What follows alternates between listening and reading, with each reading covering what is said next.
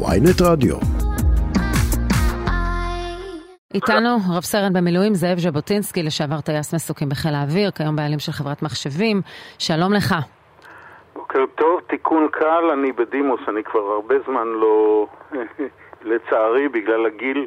לא, אמרתי, לשעבר טייס מסוקים בחיל האוויר, לשעבר. לא, אמרת במילואים, אני בדימוס. לא, הרב סרן, זה נקרא בדימוס ולא במיל. אוקיי, בדיוק. בהחלט, בהחלט. ויש עוד טייטל שחייבים להגיד, נכדו של זאב ז'בוטינסקי. שעל שמו אתה קרוי, שזה בעיניי אפילו מרגש לדבר איתך. תודה. התגלמות הישראליות, נכון? נכדו של זאב ז'בוטינסקי וטייס חיל האוויר. אתה גם חבר ליכוד, זה נכון? גם זה נכון, אני משלם מיסים בליכוד, כן. כן. אז ראוי להזכיר את זה בהקשר של באמת ההתנגדות שלך למחאת המילואימניקים. דיברנו איתם, שמעת אולי את אייל נווה. אתמול ראש הממשלה בישיבת הממשלה מדגיש את הכפיפות של הצבא לדרג המדיני ואת העובדה שהצבא ואנשי המילואים לא יכולים לכפות את עצמם. ותגובה עונה לנו אייל נווה. קודם כל אנחנו כמובן, אנחנו לא הצבא משרת ולכן זו לא סרבנות, מדובר בהתנדבות כפי שאתה עשית. מה הבעיה עם זה? אוקיי. אז הוא משקר, זה לא מדובר בהתנדבות. אחרי שהתנדבת אתה כפוף לחוק שירות ביטחון, וכל זמן שלא ביטלת את זה, אתה לא יכול שלא להישמע לקריאה לצו לבוא ליחידה שלך. לטיפול בזה, בעבריינות כזאת, יש חוקים בצבא, בתוך חוק שיפוט צבאי וגם חוקים בחוץ, ויש גם חוקים בחוץ של עונשי מאסר מאוד ארוכים לאנשים שמסיתים לעשות את זה. אז זה דבר ראשון. אתה מרמז ליאיר גולן, לאהוד ברק, לאנשים שחיזקו את זה. אנחנו הרי חתמנו על מכתב, 40 אנשים חתמו ואחרי זה הצטרפו אליהם עוד, בפעם האחרונה שראיתי היו שם 12,000 ומשהו או 13,000 איש שחתמו, וזה כל הזמן עולה בתמיכה על המכתב. חתמנו על מכתב ליועצת המשפטית לממשלה ולמפכ"ל המשטרה, שהם בעצם הסמכות במדינת ישראל לפתוח בחקירה. אספנו עד אז את כל הציטוטים שאנחנו מצאנו בעיתונות בתוך מסמך אחד. ואתה מצפים שהם יפעלו נגדם. סליחה? אבל אתם מצפים שהם יפעלו נגדם. אני חייבת לנצל את השיחה איתך לזה שאני רואה היום טור של לימור לבנת בידיעות אחרונות. ראית אותו? לא. היא מוצאת מאמר לא גמור של סבך, של ז'בוטינסקי, ומצטטת ממנו. דעה מוטעת היא זאת האומרת שהממשלה נשענת על רוב, פירושה ממשלה דמוקרטית. גם שלטון הנתמך על ידי רוב יכול לשלול את החופש. ובמקום שאין ערובות לחופש הפרט, שם אין דמוקרטיה. ועוד כתב... והמחאה, אני אגיד את זה ככה, אין ספק, הסרבנות, לא המחאה, סליחה על הטעות, הסרבנות היא בדיוק היפוכה של היפוכו של חופש, אוקיי? היא בדיוק הליכה לדיקטטורה צבאית, אמנם בצורה רכה, כי מה שעושים בחוכמה, מצדדים בהפיכה הצבאית הזאת, הרכה, הוא... שלא הם אלה שיפעילו את האמצעים כנגד מדינת ישראל, אלא אויביה ואויבי מדינת ישראל הם שיעשו את העבודה. אז מה אתה עונה לה? תקשיבי רגע. יש דמוקרטיה במדינת ישראל, יש חוקים, יש כנסת, יש הכל, יש את כל המנגנונים. לצערם של האנשים שמטיפים לסרבנות, הממשלה שזכתה ברוב והקימה כחוק את הממשלה היא לא לרוחם מבחינה פוליטית. עכשיו, מכיוון שהם אזרחים, הם משתמשים בזה שהם אזרחים, שזה לגיטימי לגמרי, להפגין נגד הממשלה, להפגין נגד צעדים שלה, להפגין נגד העומד בראשה, להפגין נגד מה שהם רוצים. אבל השימוש בתפקיד הצבאי שבמסגרתו הם חיילים כאיום פוליטי על הממשלה, הוא עבירה על החוק. הם דואגים לעתידם, אפילו המשפטי. הוא השתלטות בלתי דמוקרטית על הדמוקרטיה, והפיכתה לדיקטטורה צבאית. נקודה. פשוט מאוד. את הבנת? אני רוצה להמשיך איתך, אני רוצה ברשותך שגם הצוות שלי יסכים להעלות אותך גם בתחילת השעה הבאה אחרי המבזק, אבל אני רוצה, אבל לתגובתך, כי למה שאומרת לימור לבנת היום, מה שהיא כותבת, כמה שאני צודק. אל לכם להעלות את שמו של ז'בוטינסקי על דל שפתיכם, בהכירי את משמנתו, אין לי ספק שהוא כדמוקרט גדול היה בז לכל מאפייני הדיקטטורה ההולכים ונרקמים על ידי הליכוד ושותפיו. מה אתה עונה לה? אני עונה לה שאין דיקטטורה ואין נעליים כרגע. מה שהיא חוששת מאפשרות שאולי בעתיד אפשר יהיה לעשות דיקטטורה.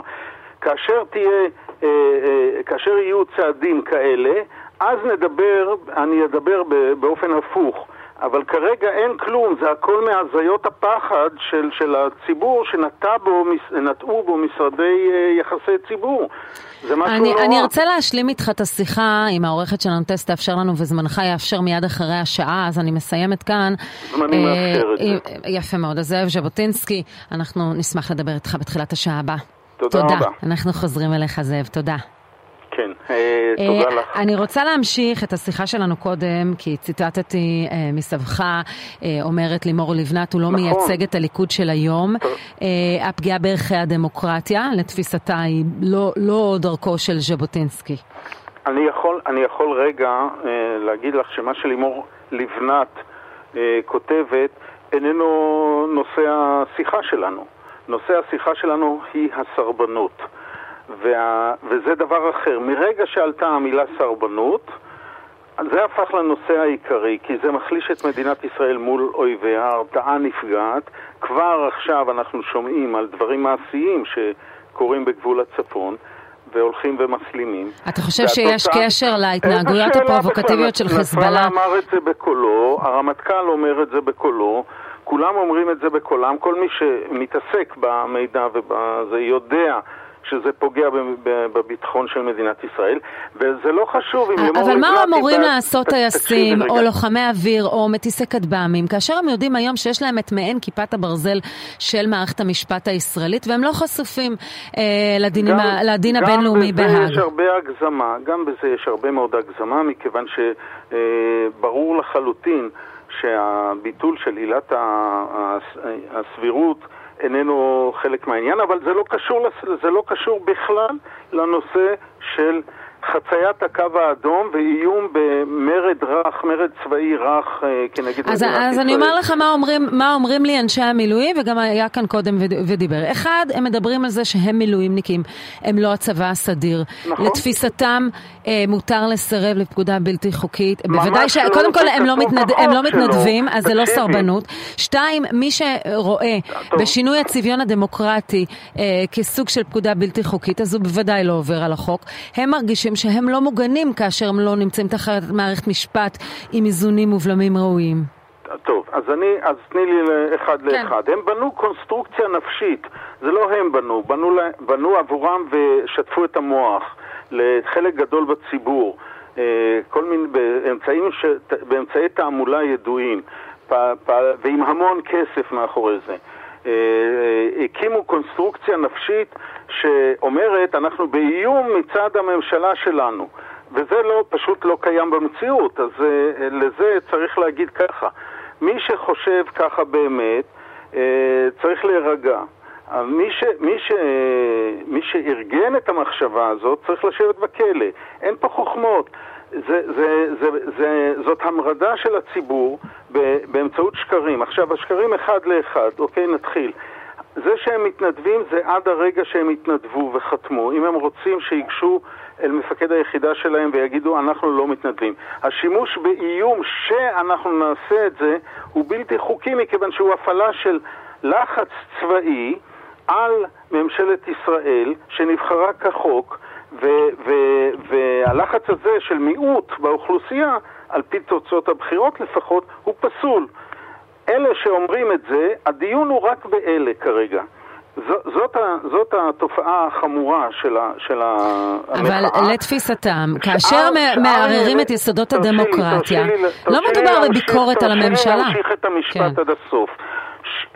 כל שאר הדברים שהם רוצים לעשות, להפגין, לכתוב מאמרים נגד, לנסות לארגן מפלגות נגד, לגיטימי לחלוטין. ומה שכתבה לימור לבנת זה בסדר, היא יכולה לכתוב את זה, יכולים לכתוב מולה אנשים אחרים משהו הפוך, זה בכלל לא העניין. אני היום פרסמתי בישראל היום מאמר שמציע דרך איך לצאת מהברוך הזה, מהמצב שאנחנו נמצאים בו. אבל תוך שיתוף פעולה בין שני המחנות. אבל הדרך הזאת של ללכת לסרבנות היא לא לגיטימית, ואותה צריך לעצור מיד, ולצבא יש את הכלים לעשות את זה. כלומר, אם אני מבינה מדבריך, אז נשים לחוד את התופעה של מה שקורה בצבא, שמתרחש בצבא, ובעיניך חמורה ביותר, אתה כן בעד דרך של פשרה. לא רק אני, יש 13,000 חותמים על עצומה שתומכת במכתב שכתבנו להתחיל בחקירה על ידי המוסדות המוסמכים של מדינת ישראל, כנגד אמירות וכן הלאה. אז נשים את זה בצד, אבל בוא נדבר על הפשרה. איך מגיעים לפשרה אם הממשלה דבקה באותה הצעת חוק, ללא ריכוך, והיא מתכוונת להעביר אותה בקריאה שנייה ושלישית, למרות כל ההצעות לריכוך. אני מבין שאת לא קראת את המאמר, זה בסדר. לא, אני לא קוראת ישראל, אני קוראת ידיעות אחרונות. זאת הצעה לפתרון בצורה אחרת לחלוטין. אוקיי? זאת הצעה לפתרון. טוב, אז אני רוצה לצטט לך מה שאני הוצאתי מבוא לתורת המשק, שסבחה כתב ב-1938, את טעם הדמוקרטיה יש לבקש בתורת ההסכם והפשרה. עם זה אתה מסכים? נכון, זה מה שאני כתבתי. אוקיי, אם תתני לי בשני משפטים, אני אגיד מה כתבתי, כדי שלא יהיה פה דו-שיח של חרשים. מה שאמרתי שמקור הבעיה שלנו היום, הוא שאין כללי משחק. למערכות השלטון במדינת ישראל, והסיבה לזה הייתה שהמועצה המכוננת בישיבתה ביום השני לפעולתה פוזרה בעצם על ידי בן גוריון בהחלטה שהפכה אותה לכנסת הראשונה.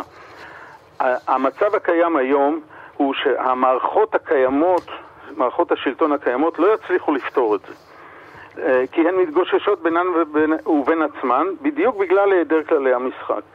מה שצריך לעשות זה ששני המחנות כאחד, זה אינטרס של שניהם, ידרשו מהמחוקקים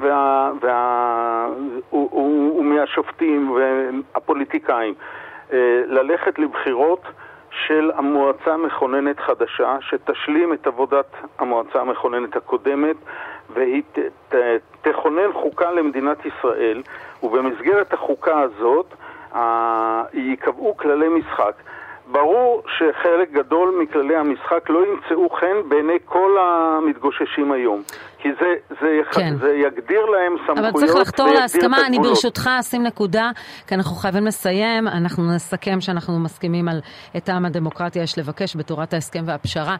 רב סרן בדימוס זאב ז'בוטינסקי, נכדו של זאב ז'בוטינסקי לשעבר טייס מסוקים בחיל האוויר, תודה רבה על השיחה הזו. תודה לכם, יום טוב.